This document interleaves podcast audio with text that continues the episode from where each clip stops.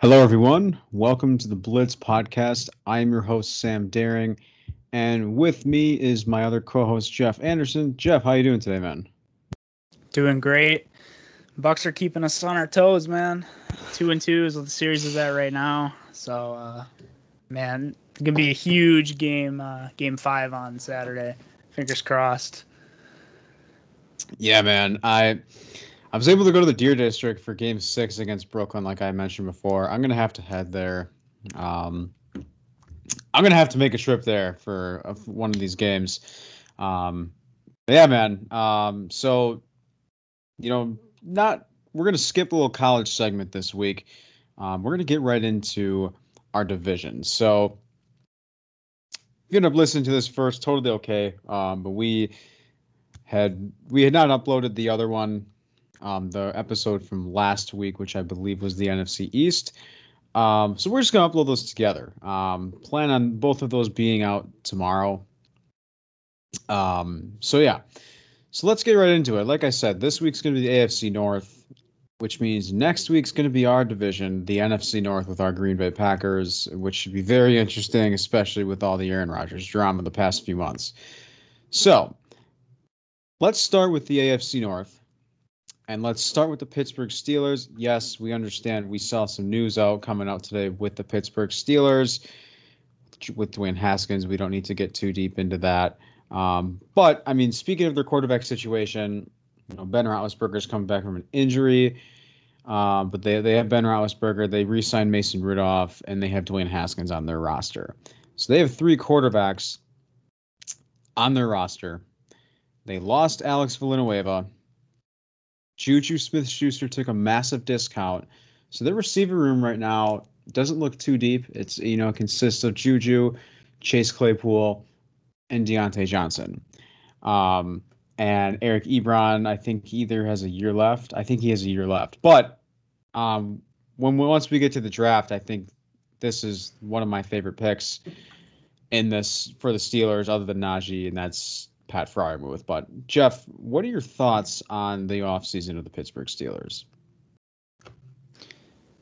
I'm very conflicted about it um, because for me, the biggest elephant in the room with the Steelers roster is that quarterback with Ben Roethlisberger. Uh, I think it's safe to say last year we saw him decline um, pretty significantly. Whether that was due to you know the team around him kind of fell apart a little bit with injuries, um, especially in that second half after they started out. What was it, 11 and 0 or something? And then they went on to only win, I think, one game the rest of the regular season, something like that. Uh, just kind of a total collapse on their part at the end of the year. And I would have liked to see them at least address the quarterback position a little more. I know they brought in Dwayne Haskins, um, but as you know we've talked about before. I I'm not entirely sure how much faith you can put in him. Mason Rudolph has shown he can be a viable backup in the past, um, but that's about it. So then, looking at the rest of this team, well, you can argue that the biggest reason why Ben struggled was because his offensive line was hurt a bunch last year. So you would think that the next logical thing to do is, you know, maybe beef up the offensive line a little bit in the offseason, but I, I mean, they brought in, they they drafted in the third round Kendrick Green from Illinois. But I really think, and I'm kind of jumping the gun here a little bit with the draft, but I don't think that first pick should have been Najee Harris. Um, I think it should have been an offensive lineman, even their Agreed. second pick. Uh, I'm okay with the Pat Freiermuth pick, but I think one of their first two should have been an offensive lineman, specifically a center such as maybe you know Creed Humphrey or Landon Dickerson. Um, those are just my kind of thoughts. The big elephant in the room, you know, how elite this defense is. It doesn't matter, I think, with Big Ben still at quarterback. So, uh, what are your thoughts, I guess, on Big Ben? Where do you think he's at this point in the career? Do you think they still have a shot at a deep playoff run, let alone the AFC North title with mm. how Big Ben is right now, or do you really think it's that not that bad? So I was actually talking to my buddy. Um, we were making divisional predictions. He had the Ravens taking this division. I've got the Browns and the Ravens taking a wild card. I personally don't have the Steelers making the playoffs this year. Um, you know, we also tend to forget, you know, they lost Villanueva. Villanueva was also getting old. Um, the Ravens traded Orlando Brown to the Chiefs, which we'll get to the Chiefs because obviously clearly they weren't messing around with offensive line this offseason. Ravens went out and signed Alex Villanueva. Um, a few weeks ago, the Steelers went out and signed Trai Turner, which you know isn't a bad move. But I fully agree with you. I mean, Najee Harris was also one of those picks that was such a match made in heaven.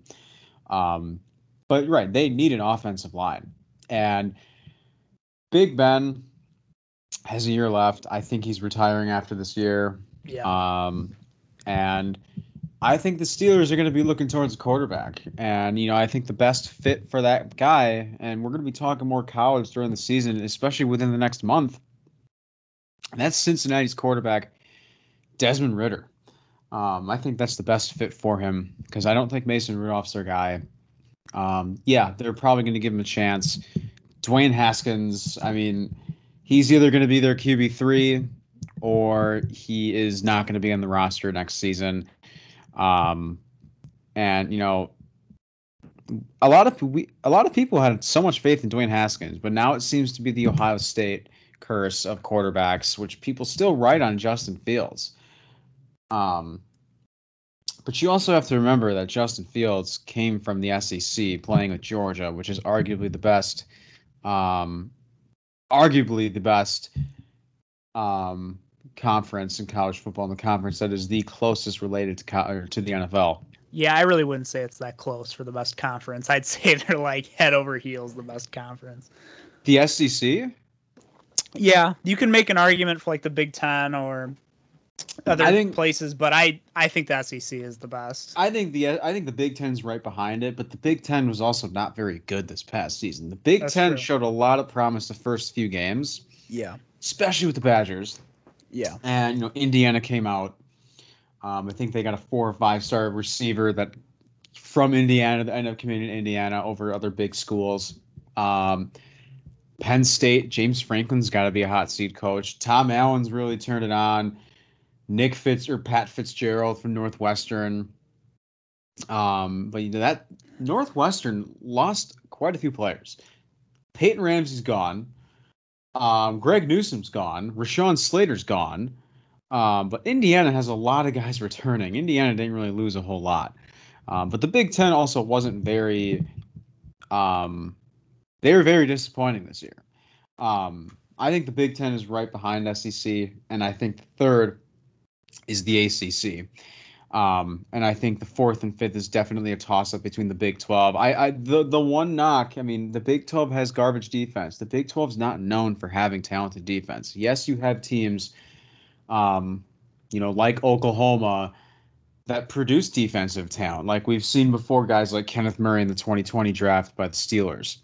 Um, but yeah, I mean, it'll be interesting. Um, and I I don't see the Steelers coming out of the I don't see the Steelers coming out of this division. I don't think they're a I think I, I think their ceiling is a wild card team. I, I don't think they're winning this division. I don't think they're better than the Ravens. I think the Steelers are going to be very, very close to having to rebuild their offense. Um, and like I was telling my friend, and Darius had mentioned this to me as well the Philadelphia Eagles, not comparing, but the, the Eagles. I think the Eagles have pieces where they can be a two to three year max rebuild, where they're not going to be a New York Jets or a Cincinnati Bengals, you know, years down the road rebuild. I think they have pieces that they could potentially only be a two year rebuild, maybe three at the very most. Um, but you know, they the Steelers still have a strong defense. They also drafted Buddy Johnson, Pat Freiermuth um, who you know had a little bit of a disappointing season at Penn State, but Penn State as a whole also struggled. Um, they lost Journey Brown halfway through the season with a health condition. You know, wasn't able. I I think Journey Brown could have been drafted. I think he would have been a day two draft pick, third round pick. Um, but you know, he had a lot of promise. I think I think he would have had a decent NFL career as a very reliable second option to an NFL team. Um, but Journey Brown, they lost him. Um, obviously, they they Micah Parsons opted out. who was probably one of, if not the most historically best recruit in Penn State history. Um, they also brought in Shaka Toney, who was drafted by the Washington football team in the seventh round, I think it was. Um, but they've got some good guys. I mean, we were just we were just talking about Penn State before we went live. Um, you know, guys like Rashid Walker, Sean Clifford's not good, but they got Drew Allar, five star quarterback coming in. Tariq Castro Fields. I mean, they, they have they have prospects, um, but I, I don't see the Steelers coming out overall. Um, Pat Freiermuth, if they can turn him into baby Gronk, which is what everyone says, he's he's versatile. He's extremely versatile. You got Kyle Pitts at the tight end one. I I've got I mean Freiermuth is the clear cut tight end two. I think going into the season, yeah. going into the season, I think a lot of people had Freiermuth as being this locked in first round pick.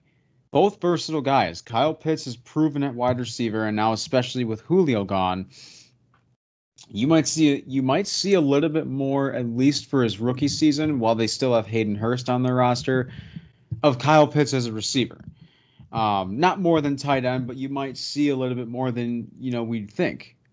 But and then you go over to Freiermuth, who can make plays in your backfield as a halfback.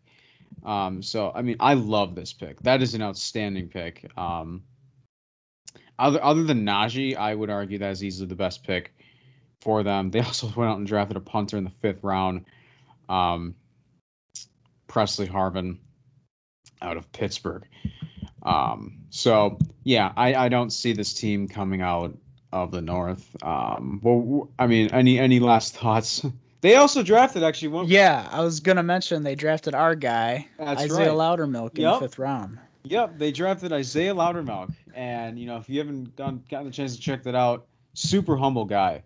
And I remember, you know, listening to it again and reaching out to you, Jeff. I said, you know, the one the one quote that stood out is, you know, he doesn't want to be remembered for his talent, or not just his talent, I should say. He wants to be remembered for the player he is in the NFL, and that is one thing that stood out. And you know, the the, the Steelers are really getting a humble player in him, and the Steelers D line is not deep.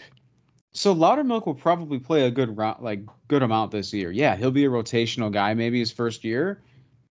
He certainly has the talent. Like, yeah, maybe like guys like him, especially at Wisconsin, his statistics don't necessarily pop out, but the dude's got the talent. So we're excited for Isaiah Loudermilk. That was so cool to see him get drafted um, in the fifth round of the draft as well.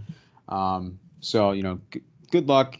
You know, Rachad Wildgoose as well. Once we get to the Bills, was drafted later in the rounds as day three. But yeah, man, Loudermilk is a big run stuffer, and that's something that you know, that's something that they need. Bud Dupree's a big loss. They need another guy to get to the quarterback, and I think Isaiah Loudermilk can be that guy. Yeah. Uh, one other name I wanted to mention real quick in the sixth round, who I was surprised fell this far, and you had mentioned this a lot as well, is Quincy Roche out of Miami. Uh, mm-hmm. We mentioned in the past he is probably the uh, person that has hurt the most um, by Jaelan Phillips last year at Miami, yep. and by you know just not being there. Um, so I think he was a little bit undervalued in this draft. I like that he went here at the spot to the Steelers. So, I mean, like we've said before, man, the Steelers' defense is no joke, but all their issues really seem to come down to the offensive side of the ball, specifically at the quarterback spot. So we'll see how it goes for him, but I don't have a lot of faith, similar to you. Yeah, it'll be interesting, and like especially with this team getting stronger.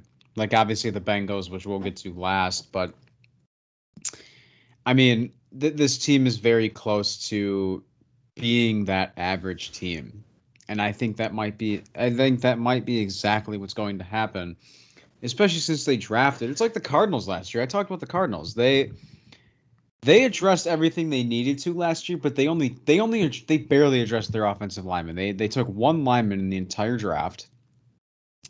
Same thing with the Steelers. They took Dan Moore out of Clemson in the later rounds, but they sh- I agree, Jeff. Like yes, Najee was a good pick. You should have taken a lineman with your first two picks. Um, and I think this team is very close. We seem to be on the same page with this team. Um, but let's move on to the Baltimore Ravens. Um, and you know, this is a team that you know really needs their clear-cut wide receiver one. Marquise Hollywood Brown showed a lot of promise his first year, but hasn't really done much. Just telling my buddy, same guy I was talking to about all this before we were on, we went on air. I don't think Marquise Brown's a wide receiver one on every on any other team in the NFL. I think Marquise Brown. I think Rashod Bateman is their new wide receiver one. They also brought in Sammy Watkins. They need more targets for Lamar. And people's only excuse is that Lamar doesn't throw the deep ball. Lamar has thrown the deep ball, and we've seen dropped passes from Marquise Brown and frustration. This team, I think, is a divisional team at best, but I think they're getting the wild card. Um, let's start with their offseason as a whole. They traded Orlando Brown, um, and they also brought in Al- Alejandro Villanueva. I mean, to me, that's a veteran piece. He he'll start. That's a veteran piece. He's there for a year. Um, I don't recall who they brought. I feel like they might have brought in someone on the defensive side of the ball, but Patrick Queen's going to be the. It's the face of that defense um, one of the faces, I should say, because they have an extremely, extremely, I almost want to say underappreciated secondary core with Marlon Humphrey and Marcus Peters.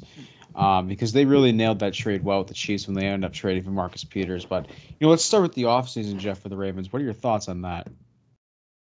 So this the Ravens had a lot of guys this offseason, and they weren't going to be able to keep all of them. Uh, so Matt Judon ends up going to the Patriots. Yannick Ngakoue ends mm-hmm. up signing with the Raiders. Although, for being honest, I'm not sure if they were looking to re-sign him anyway. Uh, they did bring in Sammy Watkins as a third piece. So the wide receiver room now looks like it's going to be Hollywood Brown, Sammy Watkins, and Rashod Bateman. Devin Devin Duvernay is your you know yep. slot guy, special teamer. Yep. Uh, they also re-signed Tyus Bowser this mm-hmm. offseason as well. Um, so really the offseason for them in terms of not free agents was I think just about damage control more than anything. You know, lower cap year, don't have as much money to spend on bigger names. So bringing a guy like Villanueva, who's a little bit cheaper, who can give you some offensive line help immediately. But then moving on to the draft, uh, I think they kind of nailed every single pick except for one of them. And that was the pick that they traded with the Chiefs when they drafted formerly known as Jayson Oweh, but Odafe Oweh as he now wants to go by. Uh, I I like the pick, uh, maybe a little high for me. Um, I understand that he's yeah. this huge physical prowess and all that stuff, but I think he needs a little bit of a development, which I think this is the right spot for him you know, as we've seen with all these big bruisers up front mm-hmm. for Baltimore. But, you know, I talked about this when they made that trade with the Chiefs in the first place. they didn't want to pay Orlando Brown, right? I think it's pretty clear that's why they traded him. But then to not use that pick on an offensive lineman, I think is a little bit weird to me. Now they did in the third round draft Ben Cleveland. I love that pick I for them. I love that pick. I yeah. love that pick. Um, but I would have liked to see them get a tackle um, at that spot. Maybe I, I, can't recall who was on the board still, um, but I would have liked to see them maybe get one of those tackles. Actually, I mean, we mentioned a lot. Teven Jenkins was still on the board. There were a lot of guys on the board at that point. Yeah. I mean that that one. I understand he had that injury, but that's still mind-boggling. Uh, they also drafted in the fourth round. I really like this pick as well. Tylan Wallace, another wide receiver who can just sit there and grow. Uh, he is really good after the catch, breaks tackles like nobody's business.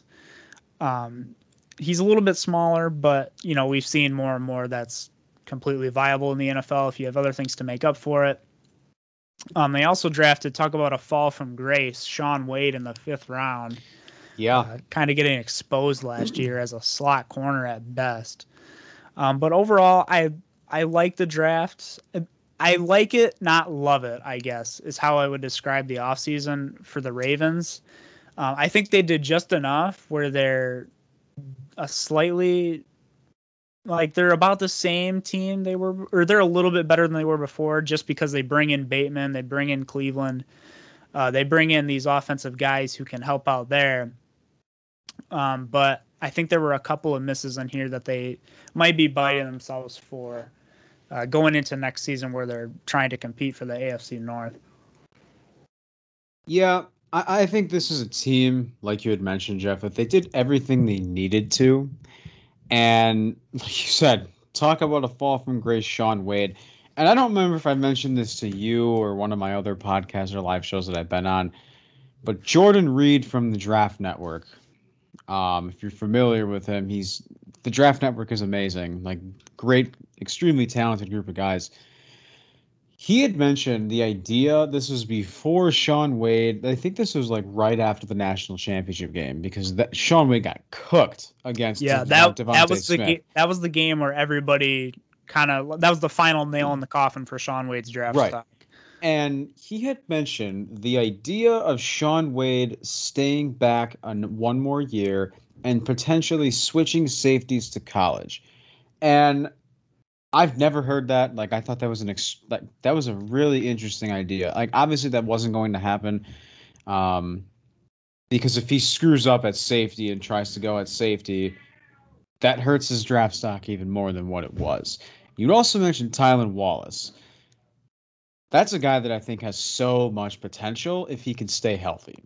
Yeah. Because he went through and and like it's like the one guy I like to bring up too is and he he proved me wrong his rookie year. Laviska Shenault Jr. out of Colorado. Dealt went through injuries his entire college career at Colorado. If you're going through injuries like that, other than like minor sprains or concussions, if you're going through bigger injuries like that throughout your college career, that is a red flag. Tylan Wallace came off of what a torn ACL, but this dude has so much promise. And you know, their wide receiver room is, like you had mentioned, I think Rashod Bateman is going to be their one. I think Marquise Brown is going to be their two. Sammy Watkins is going to be their three. Occasional Tylan Wallace slash Devin Duvernay. So th- I, I think the value they got Tylan Wallace in, they could easily turn that into a steal. And the receiver room for Baltimore right now is deep enough where you don't have to rush him back from where he had left off from his injury. And Oklahoma State, I think, was also a little bit overrated. Um, at, Chuba Hubbard had one good season, and people were seeing him as this first round quarterback. I'm like, come on, give me a break. He's not even top five, um, in my opinion. I I don't even think he's top seven. I put him in the eight to ten range. Um, we don't need to get too deep into that. But Oklahoma State, my point is, is OK State also had dealt with injuries. Spencer Sanders was injured. They put in Shane Illingworth. Shane Illingworth was awful. Like he was, I think he was a freshman, and he looked scared to, to like to be on the field. And they had another guy. Um, maybe it wasn't. They they had they had another quarterback, and he just looked scared. And I don't remember if it was Shane Illingworth, but I can find it later. But um, they lost Matthew Judon. Um, they lost Yannick going to the Raiders as well. Um, I, I I don't think their draft pick was that bad. I think they did everything they needed to. And you know, Jayson Oweh is the last thing I was going to mention. It was a little bit of a reach. Um, I mentioned Shaka Toney earlier being, you know, very much a sleeper candidate. And if you look at the statistics, Shaka Toney has better statistics than Jayson Oweh. But I think people are more impressed and more. I think people are buying more of the upside of Jayson Oweh and the talent. He's versatile, um, and the the Car- the Ravens don't have a ton of depth in their edge rusher room. Um, Jayson Oweh finished the season with 36 tackles. He's extremely quick. Um, you don't see him too overly active with his hands. That is something that he'll have to be I mean, easily coached upon. Um, but this is a guy that I think I mean has a lot of potential. Clearly, I mean, I I I thought I thought he was a clear cut second round pick. I'm not so sure if I would have drafted him in the first round. Yeah, I mean, I will say if there's any situation that was good for him to go to, it was Baltimore, where while they they don't have a yeah. lot of depth, so he can still get reps in. Mhm. But then they also have, I mean, some pretty big names that have gone through uh, that defensive line before in that front seven. We've I mean- seen. go ahead. Go ahead. No, I was finished. Go ahead. I mean, look who he's getting to learn from, like Calais Campbell Yeah. and you know Yannick Ngakoue. Like he he's he's going in to a really nice opportunity to really groom into a really nice, reliable starting edge rusher on the opposite side of Calais Campbell because Calais Campbell is starting to get up there in age. He's in his what 30? I think he's 32. I think he's I think 34. yeah, I was gonna say he's very close to his mid thirties. So I mean, they're to a point where they're gonna want an edge rusher that can start now. They can that that they can groom while still have the talent to start now. I'm not saying always bad enough where he should be like sitting a year, but I mean, if he goes to a team that's like loaded with an edge rusher, let's just take the Green Bay Packers for example, because Preston Smith's a free agent. I'm not saying they should have taken an edge rusher that early, which they obviously shouldn't. But that's a team where they weren't as desperate for an edge rusher, or even the Cardinals, even the Arizona Cardinals. The Cardinals still could have taken an. I guess that's a better example. The Cardinals still could have taken an edge rusher in the first round. Um, I think I love the Zaven Collins pick. They should have went corner with their first pick. But that's a team like JJ Watt's only on a one year contract. They drafted Victor Kemdishi out of Duke in the later rounds. But you're getting to learn from JJ Watt and Chandler Jones. That is a team where if you if they would have drafted Jayson Oweh, for example, they wouldn't have to rush him in. So clearly Baltimore was extremely desperate for an edge rusher. And he wasn't even the best edge rusher on the board. They could have taken Gregory Rousseau, Um, and Gregory Rousseau fell to the Bills, which we will get to in a few weeks. Yeah, this. So I, you said that you have them finishing second in the division. I do. I've right? got them taking second place. I think they're. Do I you the think they're getting a playoff spot? I think they're. I think they're going to get a wild card spot. Yes, I do. Okay, yeah, that's about where I have them as well. And I think my main reason for that, it doesn't even have to do with anything we've talked about to this point. It has to do with the predictability of the Ravens offense and how much I think that's going to factor into it. We saw last year Greg Roman kind of sometimes got stuck in a jam calling plays because he, Uh-huh. so, he was so used to calling these run plays, and teams kind of a little bit figured out Lamar in the running game. Not you know nothing crazy. He's still an amazing runner, the best one of the best running quarterbacks we've already ever seen in the spot. But that's going to be a big hurdle for this team. Is can Greg Roman get a reliable passing game going for this team? Right. And like this is also a team like first, I mean, J.K. Dobbins, Mark Ingram's gone. That team, like J.K. Dobbins is going to be their starter. And then Gus Edwards as the backup. Right. I mean, they don't have they're not that deep. And they went into last season doing a running back by committee. Love the J.K. Dobbins pick. I think he's going to really I think he's going to break out. I think this year he is going to break out, especially since the wide receiver room like I as much as I think Rashod Bateman is going to be the wide receiver one, like we don't know like we don't know who the one is. We don't know who the two is, and we don't know who the three is in that in, in that in a particular order. Obviously, like outside of Mark Andrews, like at their tight end position, because they're set at tight end. But like we don't know, like is is Hollywood Brown still going to be their one, or are they going to give it to um Rashod Bateman, which they should, because he's the, I think he's the future of that wide receiver room, or are you going to put Watkins up there for a year and have Hollywood Brown be a slot guy? I mean, we th- there is so much uncertainty in both their wide receiver room, more so their running back room.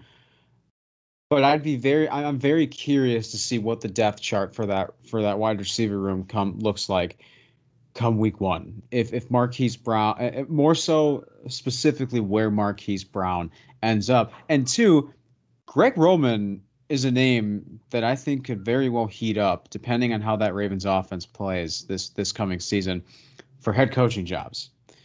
Um, specifically, who I think he would be very int- I would be very interested to see how he does there is the Denver Broncos. Vic Fangio deserved a head coaching job. I don't think Denver was the right spot. They should have gone for an offensive minded coach, especially since ever since they got Peyton Manning, they have not nailed at drafting a quarterback at all. And by Peyton Manning, I obviously know they didn't draft him. Obviously, they traded for him. Uh, no, I think they signed him free agency. But anyways, you get my point. Yeah. But I mean, this team, I think, did everything they needed to do. But I think they're a wild card team at best. And Greg Roman, I think, depending on how the Ravens offense plays this coming season, his name could heat up for head coaching jobs next after next season. So the next team, and this is who I have coming out of this division, and that's the Cleveland Browns. And the Cleveland Browns just put a beating on the Pittsburgh Steelers the first round of the playoffs. I love, I love these draft picks. They went out and took Greg Newsome. They went out, their first two picks were guys that, you know, Greg Newsome was a clear first round favorite. Their second round pick should have been drafted in the first round. And that's Jeremiah Owusu-Koramoah and that is a player coming from a Packer fan. I know we try not to be biased here. That is a player that I oh my I wanted him so bad. Love the Eric Stokes pick. I think he's going to be very good, but I really really wanted JOK, and they really they came out a few days after the draft and said that JOK had a heart condition, but I think he'd like grown out of it or something. I think he'd like grown out of it um, which is the reason why he had fell to the second round, which I think is that's ridiculous. Like, yeah, I mean he he's not Zaven Collins size because Zaven Collins is moves very quick for his size. He's 270. but Greg Newsome, I guess we could start with that. Greg Newsome. um, if you want to talk about hip mobility in this draft out of all the corners, I think Greg Newsome has the best hip mobility in this draft. And if you watch him, like the way he opens up his hips, he just does it so fluidly and so like with ease. Greg Newsome, I think, is going to be very good. I mean, you you've got Greg Newsome on one side, and you have Denzel Ward on the other side. And I think that they they just picked up Denzel Ward's option. I think at the beginning of the offseason, if I'm not mistaken. And you have Greedy Williams as your three guy. I mean, that's a very promising secondary core there. And in terms of free agency, the big name that they went out and signed was Jadeveon Clowney to a one year deal. I mean, I think he's overrated right now at this point, but it's similar to the Malcolm Butler signing, overrated Malcolm Butler signing to the Cardinals. They're both, these guys are both on one year deals. So they can really, really perform because Malcolm Butler is going probably, he's going to start. They have Byron Murphy on one end and they have Malcolm Butler on the other. They went out and drafted Marco Wilson out of Florida, but he's I don't think he's going to start. But these guys, Malcolm Butler and Jadeveon Clowney,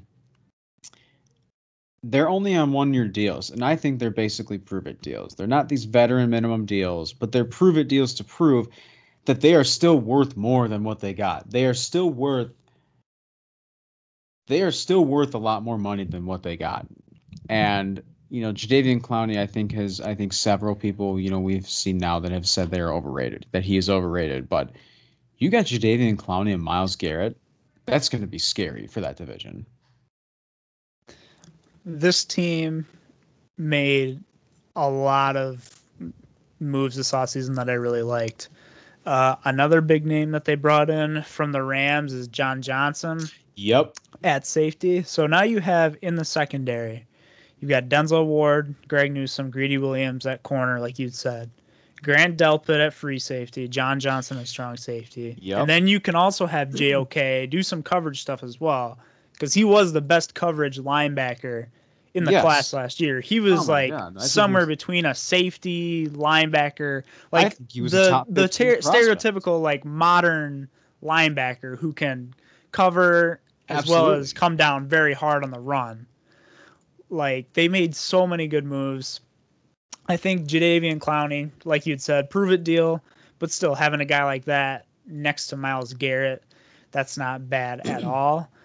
And then in the third round, this was an interesting pick. They drafted Anthony Schwartz out of yeah. Auburn, who was literally yeah. he was a track star who uh-huh. Auburn who Auburn asked, "Hey, do you want to come play football for a year and see how that works out?"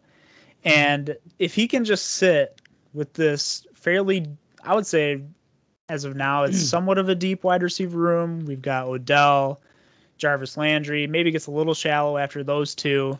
Donovan with Rashard Higgins, Jones. Jonathan Peoples Jones, uh, as well.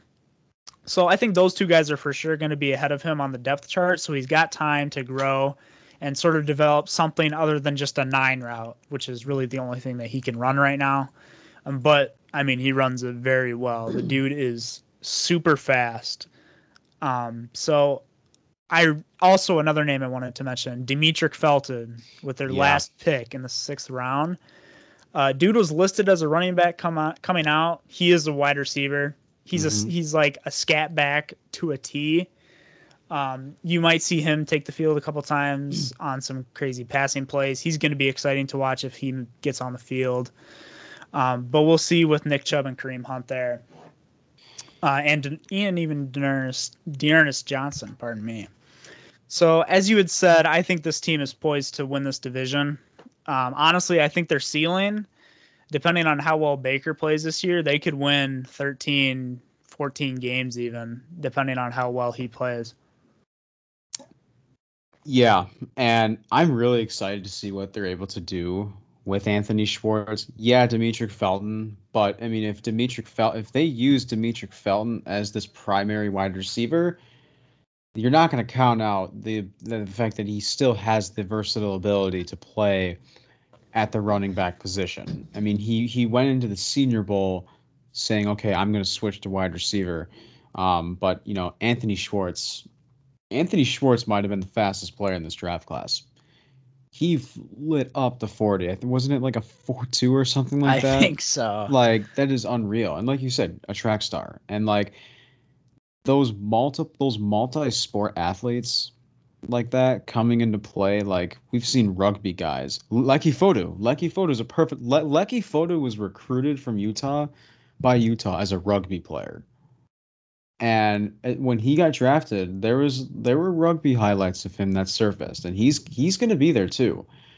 Um, their number two guy out in Arizona, um, which I love that pick. Which we'll get to the Cardinals in a few weeks here, but um, yeah, I mean, I'm excited what they're able to do with Anthony Schwartz. The dude has unreal speed. He's I think he could be their true slot guy. You might see some, you know, plays out from him in the backfield. I think he could be their special team return man too. Um, I mean, I, am really excited to see what they're able to do with Anthony Schwartz. Um, they they also went out and drafted James Hudson, built some tackle depth, and the the last player I want to talk about here, and this is a player I think if he wouldn't have gotten hurt, he would have been drafted in the first two rounds. Richard LeCounte III, out of Georgia, and you know he doesn't have this elite speed. Um, he's a true safety. Um, you know, he's 5'10, 196, played all four years at Georgia. Unfortunately, got hurt. He was a five star recruit. He is extremely quick for what a lot of people have said too is extremely quick from pro football network at you know diagnosing those plays. He's a very quick reader. And you know they have grant delpit coming off of a torn acl they went out and signed john johnson. You know i think richard LeCounte has the ability to be a potential future starter, but that secondary room, that safety room, looks very impressive right now, especially after the acquisition of John Johnson, um, or actually signing of John Johnson. But you have Grant Delpit coming off of a torn ACL, so like you don't know, no one know, like we don't know what we're going to expect of him. Um, so, I mean, that could be a potential Richard LeCounte, Grant Delpit. You know, positional battle. I mean, after LeCounte's rookie year, I mean, that's a guy that I, I'm going to keep my eye on in, in the preseason. I mean, obviously the bigger names like what that the Browns have drafted as well. But if you want to talk about some like mid to late round prospects of the Browns to, to, to keep an eye on, I've got Richard LeCounte on my list. Absolutely. Another guy they drafted as well, defensive tackle Tommy Togiai. Yep. In the fourth round, late fourth round pick. It'll be interesting to watch his development as well. Hmm. Um, I, I want to ask you this question. So we know that the Browns improved this offseason. they got better on defense, especially in that secondary, getting Jadeveon Clowney. I think it's a little bit now of like, and I think they're going to be a little bit underrated on defense this year. So I guess my question is, do you think they can get over the hump and make a deep playoff run? Or I guess how deep do you think that the Browns can make it into the playoffs? Like who are they going to lose to uh, this season in the playoffs? So I think the only team in the AFC that has the talent to beat the Chiefs is the Buffalo Bills.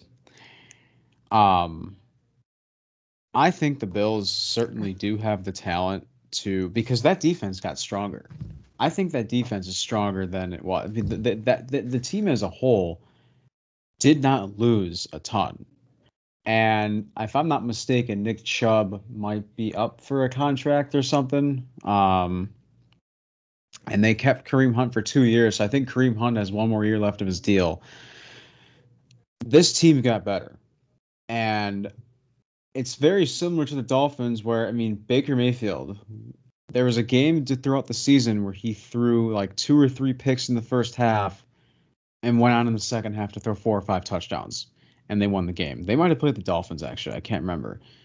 Um, and you know, Baker Mayfield's their guy. As much as some people want to say that the Browns, yes, they clearly have not banked on a quarterback in years, especially since they have always made the, they've always made the mistake of starting guys right away. To be honest with you, I went to play Baker the entire season, but he had to. They didn't have a choice because Tyrod Taylor got hurt.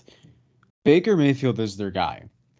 Baker Mayfield has, you know, he's got the attitude and the ego that the NFL needs.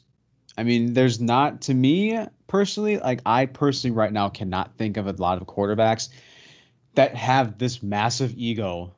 Like, because Lamar does not have an ego. Rodgers, kind of. he's Tom more Brady. like the he's more like petty about it. Like he's not going to show it, like wear it right. on his sleeve like Baker right. does. Lamar, no ego. Josh Allen doesn't like Baker Mayfield. I think is the quarterback that the NFL needs. Like there's no quarterback. Like everyone remembers him in Oklahoma slamming the flag down when they played Kansas and telling him, them to go watch basketball. yep. Yeah. Exactly. yeah.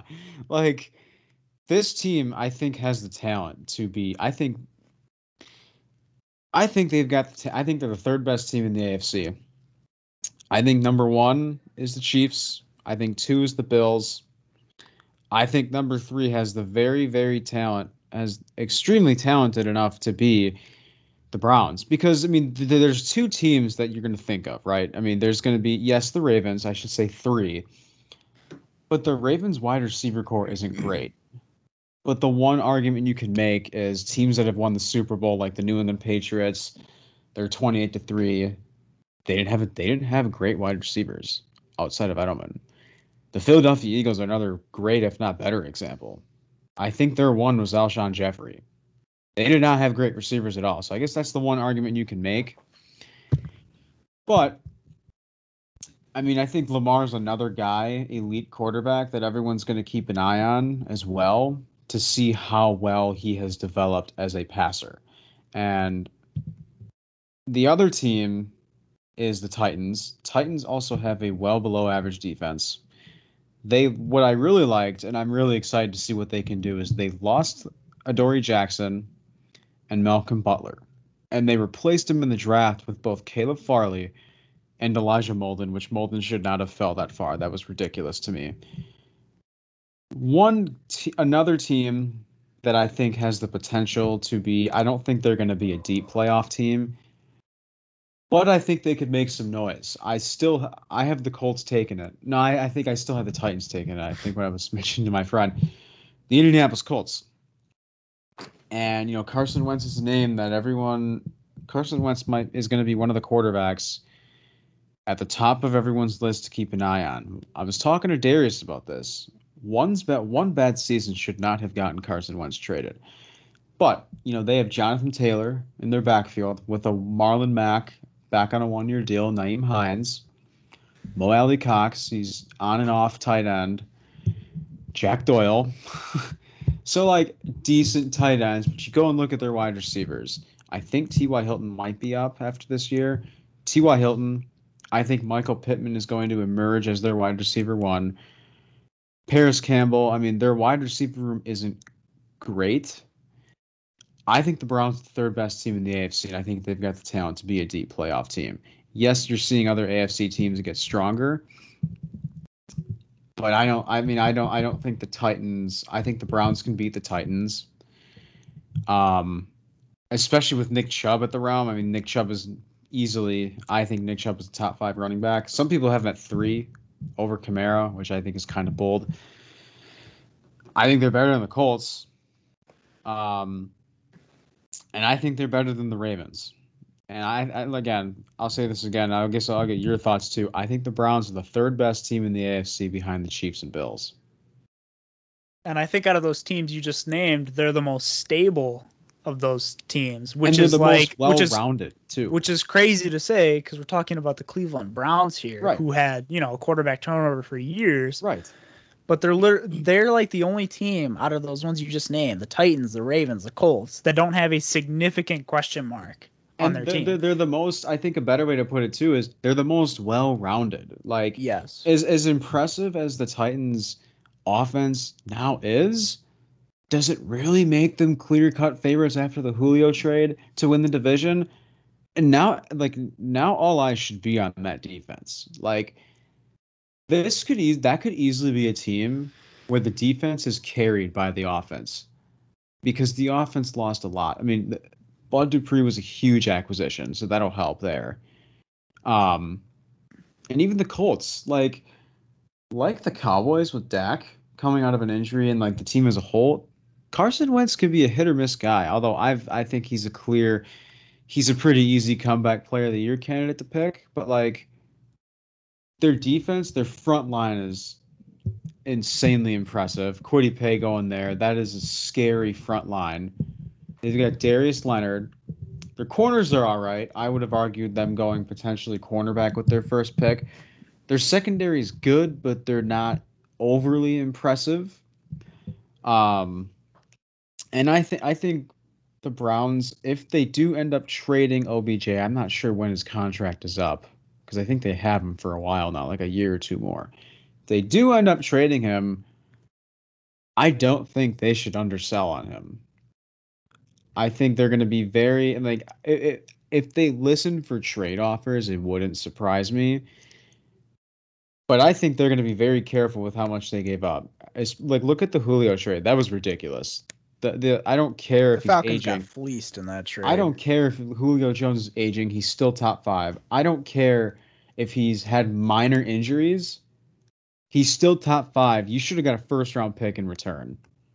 Like what you got wasn't bad. You should have added on a first round pick, and I fully agree. They got they got fleeced. And my point is, the Cleveland Browns. I think out of all the teams I just mentioned, they're the most well rounded team. Like as bad as people. Jarvis Landry might be one of the most consistent receivers in the NFL right now that no one talks about. Yeah, because all the attention is on Odell there. Like, yes, he is not a top 10 wide receiver. He's in the 15 to 20 range. You could maybe argue him being in the 11 to 15 range. But like like yeah, because you have Odell there and like he doesn't have great quarterbacks throwing on the ball. Now he finally has Baker. But no one talks about him because he's always in the shadows or never has a quarterback throwing him the ball. And he's still putting up these consistent numbers.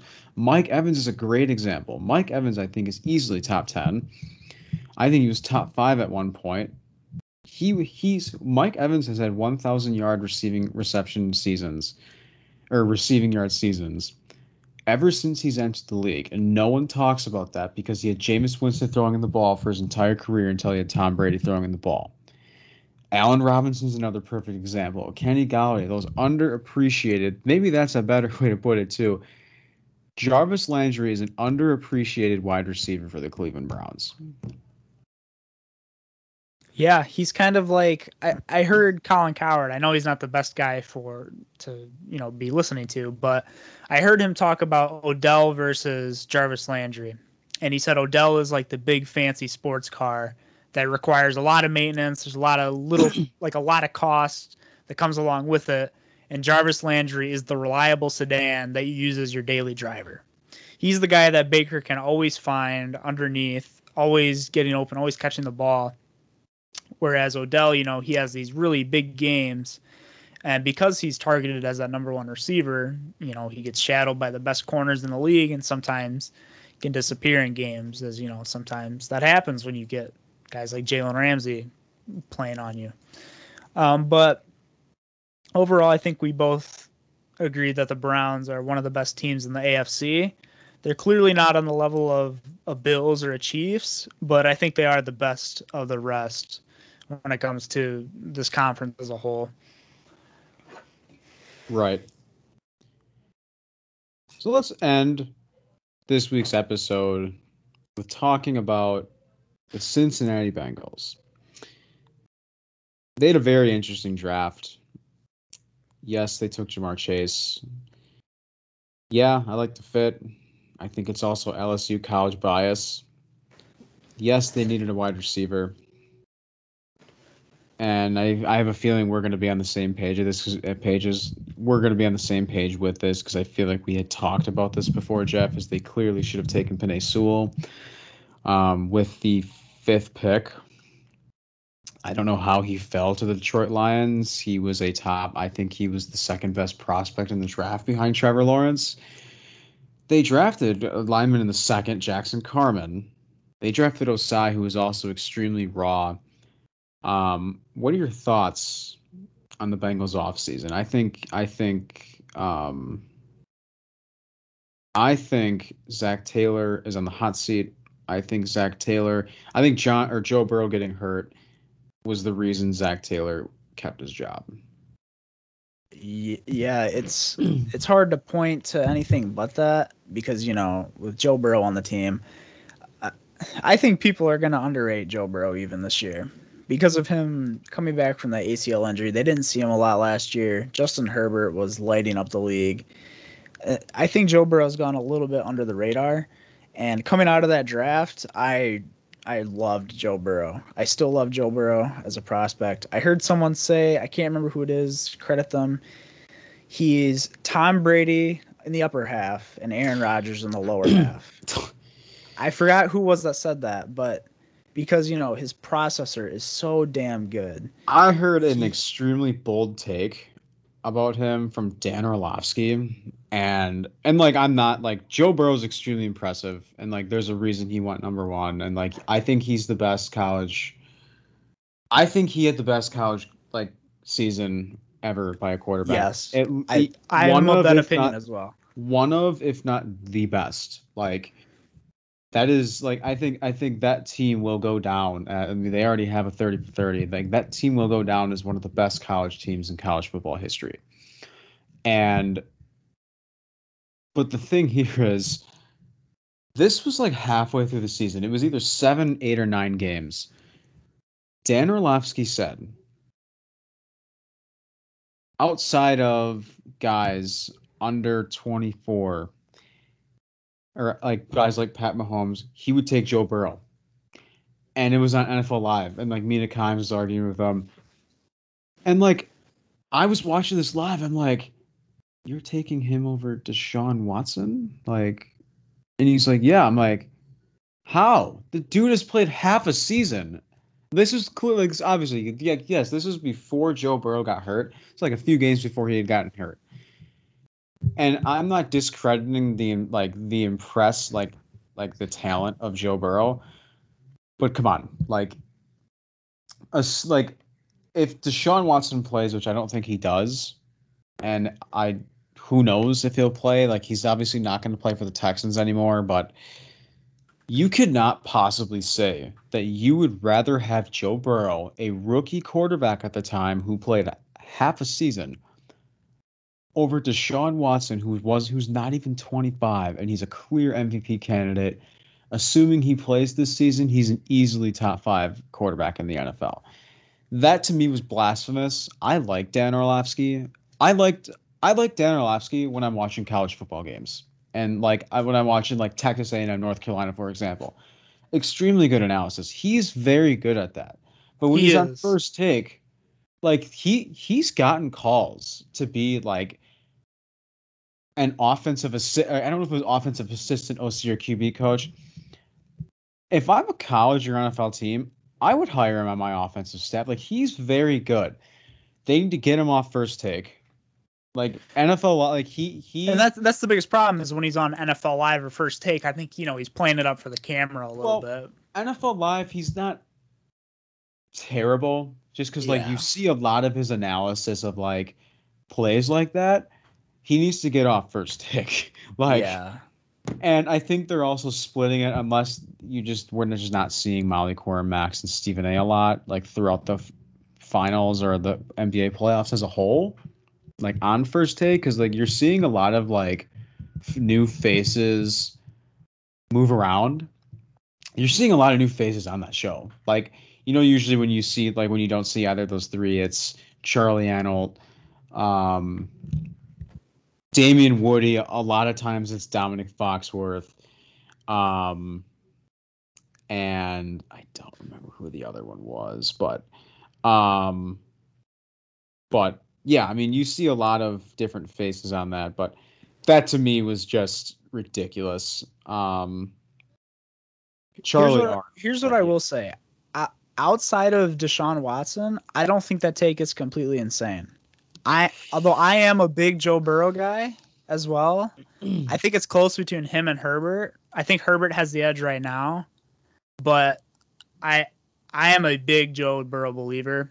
I love his processor. His pocket presence is next bar none.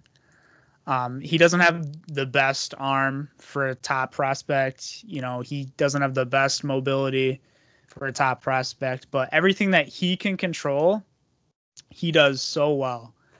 Uh, he's very similar to Tom Brady in that end, where anything that he can work on, he is constantly getting better at. He has some of the best work ethic I think we've seen. Uh, you know, going from what a sixth round, seventh round, maybe undrafted prospect to a number one pick. Um, that's just how high I am on Joe Burrow. I I completely acknowledge I have bias toward him. Him, Kyler Murray, those are like two of my favorite young players in the NFL right now. I can totally acknowledge my bias. that. And I, I mean, they didn't make. I don't think they made a ton of acquisitions. Um, I mean, they still have Trae Waynes under contract. Um, and you know, outside of Ja'Marr Chase, which they should have taken Penei Sewell, Yes, they should have. my favorite pick by them in this draft came in the fourth round, and that was Tyler Shelvin. Tyler Shelvin, I think, was a very underappreciated draft prospect at his position in this draft because you want to talk about a guy that will give 110% at the whistle. I mean, you ever like you you watch films and you see like take Xavier Thomas for example from the Clemson Tigers. He's an edge rusher. And you know, a lot of people have written on him, which you, you see it. I mean, the guy that takes plays off. Tyler Shelvin is not going to get you that. Tyler Shelvin, I think, can walk in not going to walk into an easy starting job, but he I think he's going to compete for a starting job. Um, and if not this year, he'll be a rotational guy, and he's a future starting D tackle for the Cincinnati Bengals. This is a guy that is a run stuffer. He is a mountain of a man, and he will give you 110% in everything he's got. And that is a guy that I wanted on the Green Bay Packers as you know a mid-round gem. I think Tyler Shelvin is going to turn into a draft gem for the for the Bengals. Yeah, I think the Bengals had a lot of good picks in this tra- in this class. I think Trey Hill in the sixth round is another guy to look at. Center out of Georgia. Um, but I but I think the one thing that I my mind just keeps going back to the Ja'Marr Chase pick. I understand the logic behind it.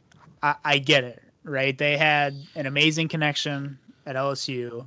Mm-hmm. He is he was the number number one receiver in this class, I think.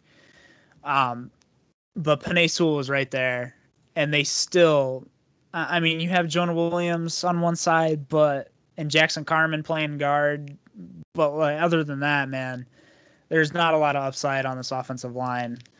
Um, you may, I, I just, I don't know how after seeing Joe Burrow's knee snap in half, because of your offensive line, how how your first pick isn't Penei Sewell. And I like just- it, it's not just like that thing that like it's not just that injury that happened. Look at the history of the like Andy Dalton, the fire the the Red Rocket is garbage.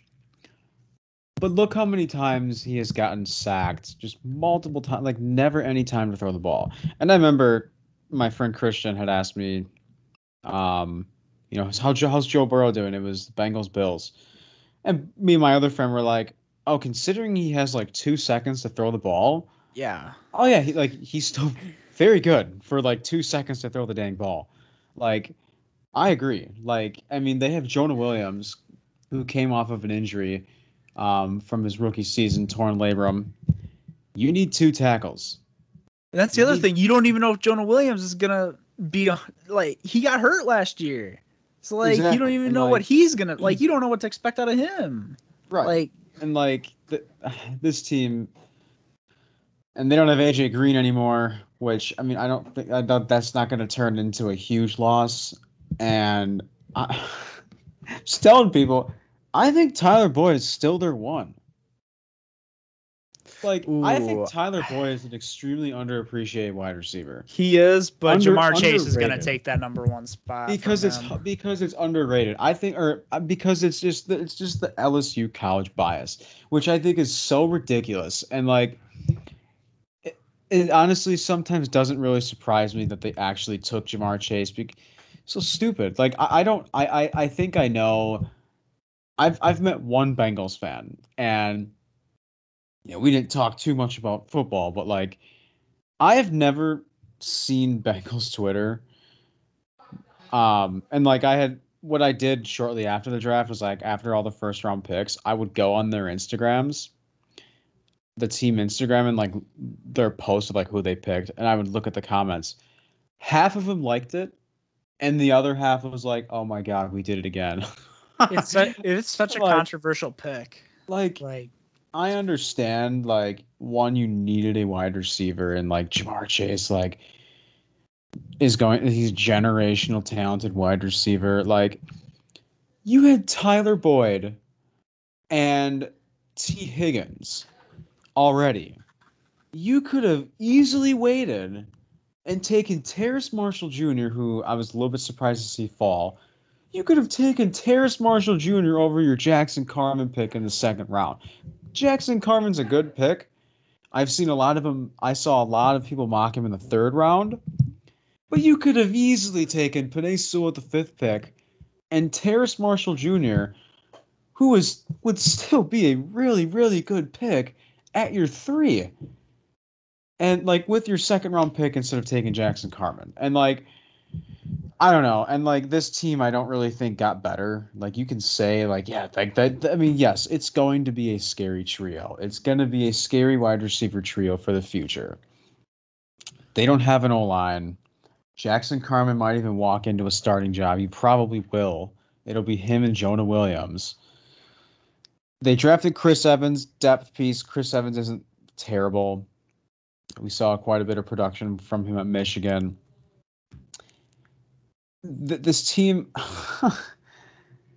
this team has years to go. I mean, they like I, I think if I think they should fire Zac Taylor after the season because they're taking last. I think their ceiling is third place. Like I'm not even going to say that. I mean, I think their ceiling I think their ceiling is third place beating the Steelers, but that's that's me being generous.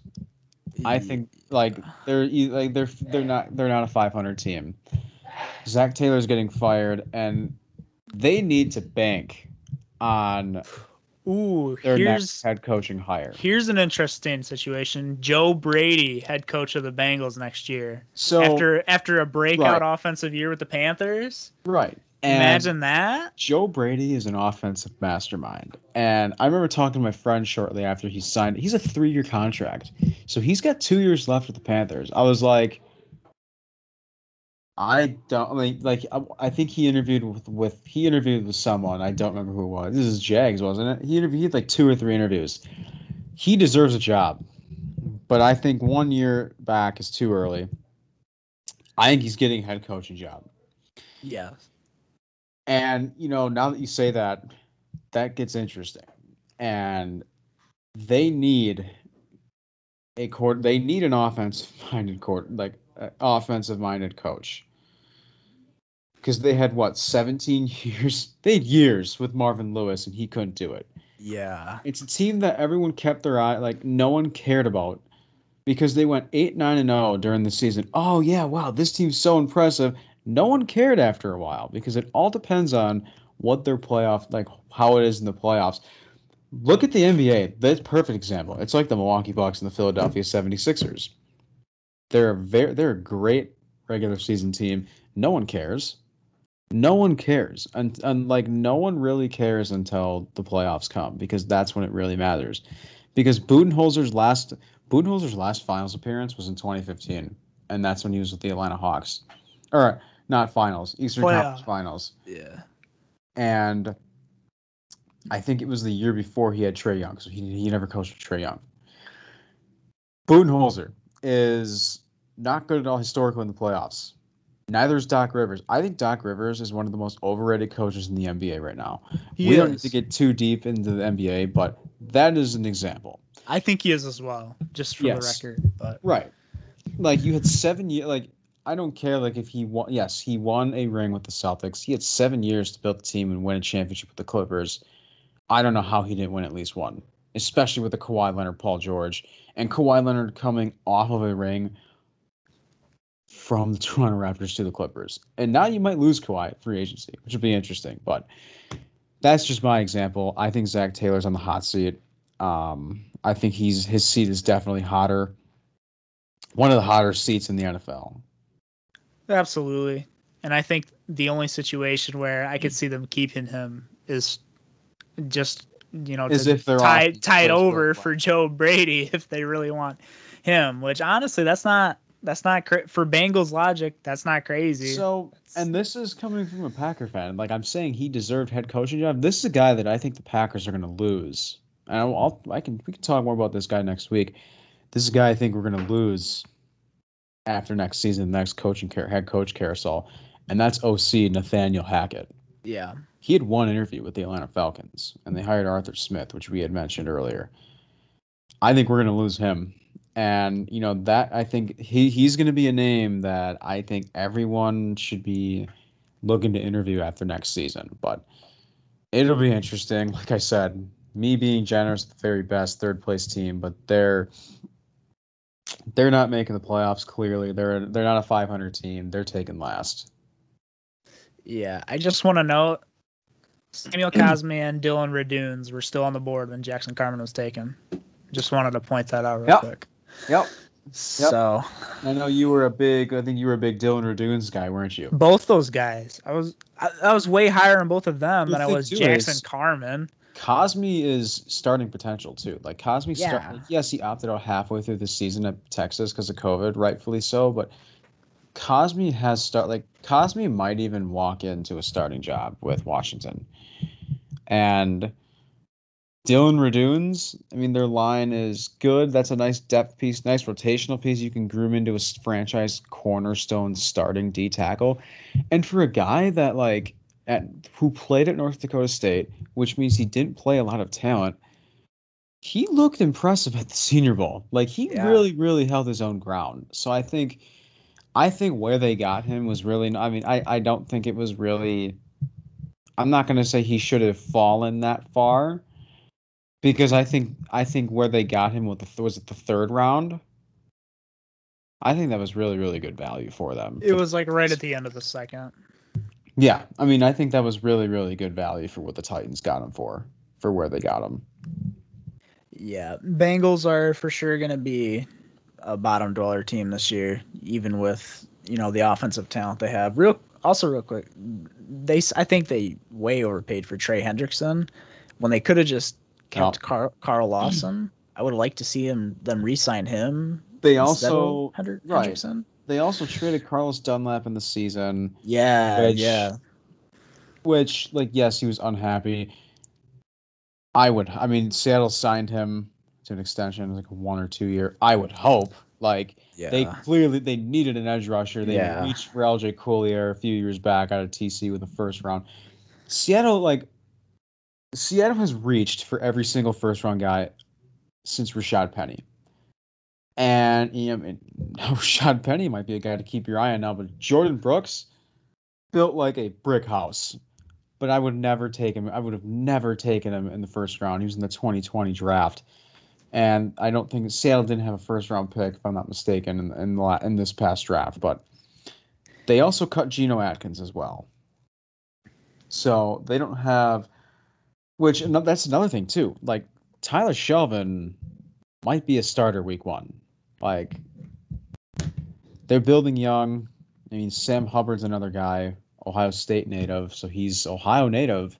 Sam Hubbard's another guy that, you know, I feel like everyone's kept their eye on to see if he's ever gonna, like, if he's going to make that big leap. Um, and they got Trae Waynes, and th- this team doesn't have a lot to work with on their defense. And that's the thing is, who who's going to want to come play for Cincy?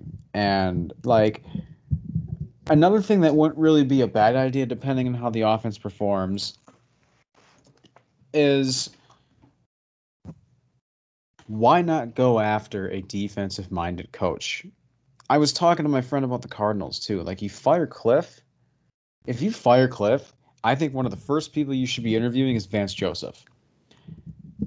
The Cardinals last year did not have like they had Patrick Peterson, but Patrick Peterson's out of his prime. Budda Baker, one of the best safe, one of the most underappreciated guys in the NFL on defense. Chandler Jones, like they outside of like those three guys, those two guys, I don't really, I don't, I'm not going to count Patrick Peterson at this point in his career right now. They they didn't have great players. Like Jordan Hooks, Jordan Hicks is aging. Now that Zaven Collins is going to be the starter week one, most likely, they're allowing Jordan, they're allowing Jordan Hicks to seek a trade. He's like 32, 33 years old. He Vance Joseph came in, took that defense from like a bottom five defense in the league to 14.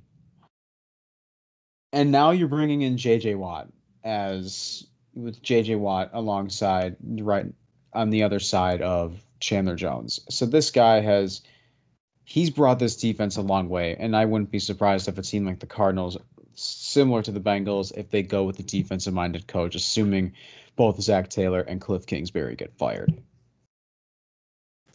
Yeah. We'll see, man. We'll see with this Bengals team. Uh, I mean, at least it'll be fun to watch the offense. Hey, they'll they'll put butts in seats. I'll give them that much. With Joe Burrow and Ja'Marr Chase, Yeah. they'll put butts in seats. That's all yeah, can I mean, say. look at the Lions. Penei Sewell put butts in seats. Yeah. So, like Penei Sewell, I saw the other day was giving out free gear to Oregon fans. So, free Oregon gear to fans. So, that's the guy that's going to put butts in seats. And Dan Campbell's got a six-year contract. He won't last more than three years. So, he'll be breaking kneecaps Ouch. during his time. So, Ouch. ouch. That's harsh. That's What do you mean? It's What do you just You're you're just so harsh to him. You you I think you I think secretly deep down I think you hate Dan Campbell. I think he's okay. there's so many guys that the, like I just don't like Eric Bieniemy that we don't need to go too in depth because we all know like I we we it's ridiculous how the NFL has allowed Eric Bieniemy to go this long without landing a head coaching job. Okay, but here's the thing. I don't Brian- know if Bieniemy wants to leave at this point. But what is he like? What does he do? Waiting for Andy Reid to retire? I don't think so. I And, like, certainly I- don't peop- think he wants to go to the Lions. people's only excuse people's only excuse that I've heard for Bieniemy not getting one is oh he doesn't call the plays. I'm like, okay. Like then hire an offensive coordinator. Like then hire a well-rounded offensive coordinator. Like look look at Joe Judge. And I was talking to my friend about this. Joe Judge, and we we kind of have somewhat differing opinions on this. I had mentioned to my friend, and we had agreed upon this. If Joe Judge, he did, he, what, what did he do to land a head coaching job? Nothing. He was a linebackers coach of the Patriots. He didn't have a deep resume. Neither did Dan Campbell. Dan Campbell, Dan Campbell was the interim head coach before Adam Gase with the with the Miami Dolphins. It was 2015, I think. And then he's been the tight ends coach for the Saints ever since. That's that's his entire coaching resume. Kevin Stefanski didn't even have a big one, and clearly he's proved everyone wrong. Yes, it's only been one year, but I mean, his first year he proved everyone wrong. If Joe Judge, this was my statement after this hire, if Joe Judge puts experienced personnel around him, that hire won't look as bad because that Joe Judge hire did not look great at all for the Giants after that once they hired him. But they put Jason Garrett, I think he's still their OC. Yeah. Which it wouldn't surprise me if he lands a head coaching job eventually in the next few years. But like that's a good example. Like if you hire Bieniemy and people like are really that upset about like, oh, he's never called plays before, then okay, then hire an experienced, experienced personnel. And it's like it's like them get like Mike McCarthy gave up play calling duties to Was it Philbin? Joe Who they gave him Philbin. Joe Philbin, yes, their interim head coach after McCarthy got fired, and I think he was on the Vikings coaching staff. But I feel like I'm getting way too off topic here. But that's all I had, Jeff. Um, did you have anything else to add? Uh, I don't think so. I think we basically said everything we can about this uh, Bengals team. Um, Oh, re- heartbreaking. Both John Ross and Randy Bullock are not on the team anymore. Oh So, yeah, yeah. I had to add that in there. Yeah. Our sweet prince Randy Bullock is going to be kicking for the Lions next year. So that's Yeah. like a perfect pairing. Him and Dan Randy Campbell. Bullock. Yeah. yeah. And you know, I think I think a guy that has like potential, I could have seen them taking Kyle Pitts or at least a top name Pat Freiermuth with Brevin Jordan tight end in the draft or a bigger name. But you know, keep an eye on CJ Uzomah. I'm very curious to see how he does. Like, yes, you might not see a lot of tight end targets. Heck, I mean, we might not even see a lot of tight end targets in the like more tight end as a blocker um, from the Bengals offense, especially with a Tee Higgins, Ja'Marr Chase, and Tyler Boyd wide receiver room. So, but again, like keep an eye on Uzomah. Yes, like he would. I think it was week two or three. It was against the Browns on Thursday Night Football. They tore his ACL. Um, that might have been week two. Was it that week two when like uh, so many guys got hurt, Yeah, I tore their think so. ACL? I think that was he was the first. I think he was the first guy because it was Bengals Browns, week two, Thursday Night Football. But keep an eye on him. And it's a contract year for him as well. Right. So- And like I mean, yes, he's got a lot to prove, but like he's got the, I, I I think he has the talent to be to prove himself. Let's put it that way. I think he's got the talent to prove himself and people write him off because he tore his ACL and didn't do anything. And you know, that team sat so long I think they kept Tyler Eifert for too long. I mean, that team, and he was rumored to the Packers. I'm like, dude, stop! I stop rumoring stop rumoring these injury prone tight ends, and we don't need a tight end.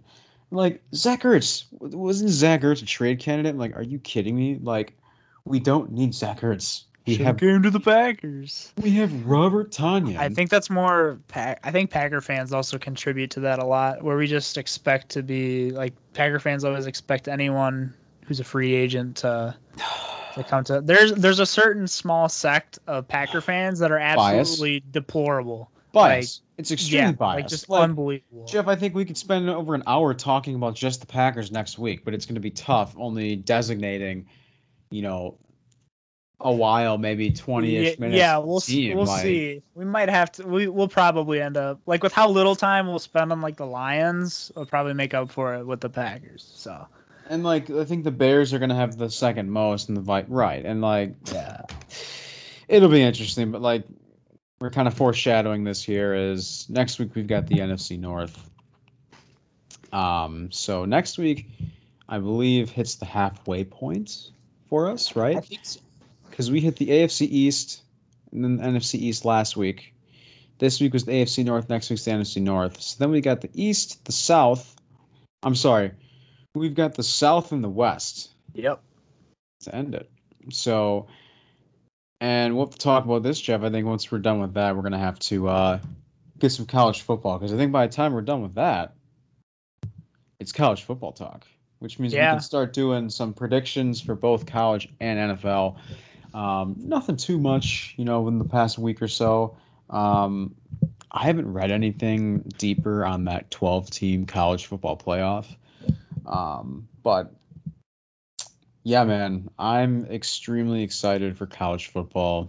Um, I'm excited for football just to come back and I yeah, man, like, like, those like there's a certain feeling when Sunday night NBC like when that comes on like there, that's that weather like here in Yeah. Wisconsin like there's something about it that's just like unbeatable. the Chris Collinsworth. Yeah. like, oh, you take a look at this guy. Like, yeah. well, there's I- a guy. There's something about him, man. It's ma- It's truly magical. you got Phil truly Simms is. coming in and like, and then they just zoom out to Chris Collinsworth just adjusting himself on his chair. Yep. Oh, here's a guy that I cannot wait, man. That is, I'm so excited. And you got Mike Tirico, the man on Sunday Night Football. uh, another guy. They really they really nailed on picking these guys for Monday Night Football. Steve Levy, I love Louis Riddick. Um, Yeah, I know, and he's a guy who's been looking at getting GM jobs in the NFL as well. Still, right, There's been talks about Right, it, right, and yeah, and and you know Monday night games have been games where we see more. You, I feel like you see a lot more viewership than Thursday night games because they Yeah. they have there's better Monday night matchups than Thursday night matchups. Yeah. And you know, Thursday night they've got Buck and Aikman, which isn't bad. But I think if they had like I th- I, I wouldn't surprise me, especially because Buck and Aikman are NFL on Fox. It wouldn't surprise me if they get to a point where they pick other analysts to replace Buck and Aikman on Thursday night football and have them, you know, just focus on the, you know, NFL on Fox. But you know, just talking about this, man, I am so excited. We got Kirk Herbstreit for college football. Yes. Joel Joel Klatt as well. Yes, I love that man. man. He's my he my him and Tony Romo are my two favorite uh, football analysts out there. Yep. I absolutely love that man. Yep. Um. Yeah. I can't wait for the college football Saturday. Waking up, man, it's it's gonna be great, man. We are we're halfway through the summer, which means I, I we sent out a tweet the other day, July 9th, means exactly two months away from week one of the NFL season. I'm headed up to my I'm headed up to my uh, headed up north to a cabin in a few weeks, the first week in August. Texting my cousin, I go, we're gonna be hitting some preseason football. Yes, we only have three games, but we get to watch Jordan Love. Like we didn't have preseason, we get to watch Jordan Love. So that's gonna be really exciting. And you know, I'm sick of seeing oh he's not like yes he I'm I get the he's not ready statement, which we can get a lot more in depth with this next week. But you know, stop showing one play where he just it completely obliterates a pass and completely misses the net. Why don't you take a look at the coach, his quarterback coach, Luke Getsy, that has watched him every single day grow as a player and said he's miles ahead from where he was last offseason. So you might get some rants from both of us next week, Jeff, and I'm very excited about it. Um, we'll have to get James on. We might even have to get some the whole blitz on for the NFC North and make it hell, maybe we'll make it a live stream, man. We'll have to talk more about this, but Yeah, I'm excited for the? NFC North. Um, like I said, we, we try to keep our bias away. Um, Tom Brady's the goat. I'm a diehard Packer fan, but but that's all I Yeah. had, Jeff. Like NFC North next week, college football is we are one we are every day, man. When I just wake up, we're closer to college football, and I tweeted out my personal the other day. We're a day closer from Pat Baldwin Jr. I'm sorry, you're a Green Bay Phoenix. We are one day closer from Horizon League basketball, man. Yeah, And he's gonna drop Pat thirty a game. Jr. running the horizon. And, you know, yes, I was a former Green Bay Phoenix, but I made my way to MKE as a Milwaukee Panther, just graduated. So, you know, you got a semester left. So we're at, we're at the home stretch, man. So, Yeah. um, but yeah, man, um, that's all I had. Did you have anything else to add? I did not. Sweet man. So give us a follow on our Twitter. Um, we haven't been overly active. We're definitely going to try to get more active. Um, and big news Um, we do have the Fantasy Scoop podcast coming back. Um, two newcomers, new members of the Blitz. Um, and I'll just say one of them right now is his name is Tanner Duffney. He's a journalism student, you know, looking to go into sports. This is this is the thing too is we don't want to be viewed as you know this this sports page. We want to be viewed as a brand of aspiring professionals. You know, all of us are here for the same goal. We want exposure. We want experience. And you know, I'm very excited to bring them on board. Tanner's going to be talking to me within the next few days or so. I'm going to reach out to him. He's talking to his he talked to his buddy. He's on board, and they're going to brainstorm. To me, um, still going to be called the Fantasy Scoop um, but you know, expect that to be started soon. Um, I told him if he wants to start next week, he can. Um, but first week in August at the very latest, we're gonna get that started. I'm really excited for that. But expect something big. Um, hopefully, something in the works for a live stream once a month during the football season. But big things cooking, man. I'm excited for these additions, and I'm I'm excited to go forward with this group. Absolutely, as am I. So give us a follow on our social media at blitz underscore football is our Twitter. Um, Jeff is Jeff A 2017. Did I get that right, Jeff? Uh, Jeffrey A Jeff 2017. A 2017. I'm Sam underscore daring 68. Um, now I will tell you this next week because I think it might be official tomorrow. Jeff knows what it is, so I'll tease it till next week. So you got you got you got to wait another week for my news. So, um, but yeah, man. So thanks for joining us, and yeah, we'll see you next week for the NFC North.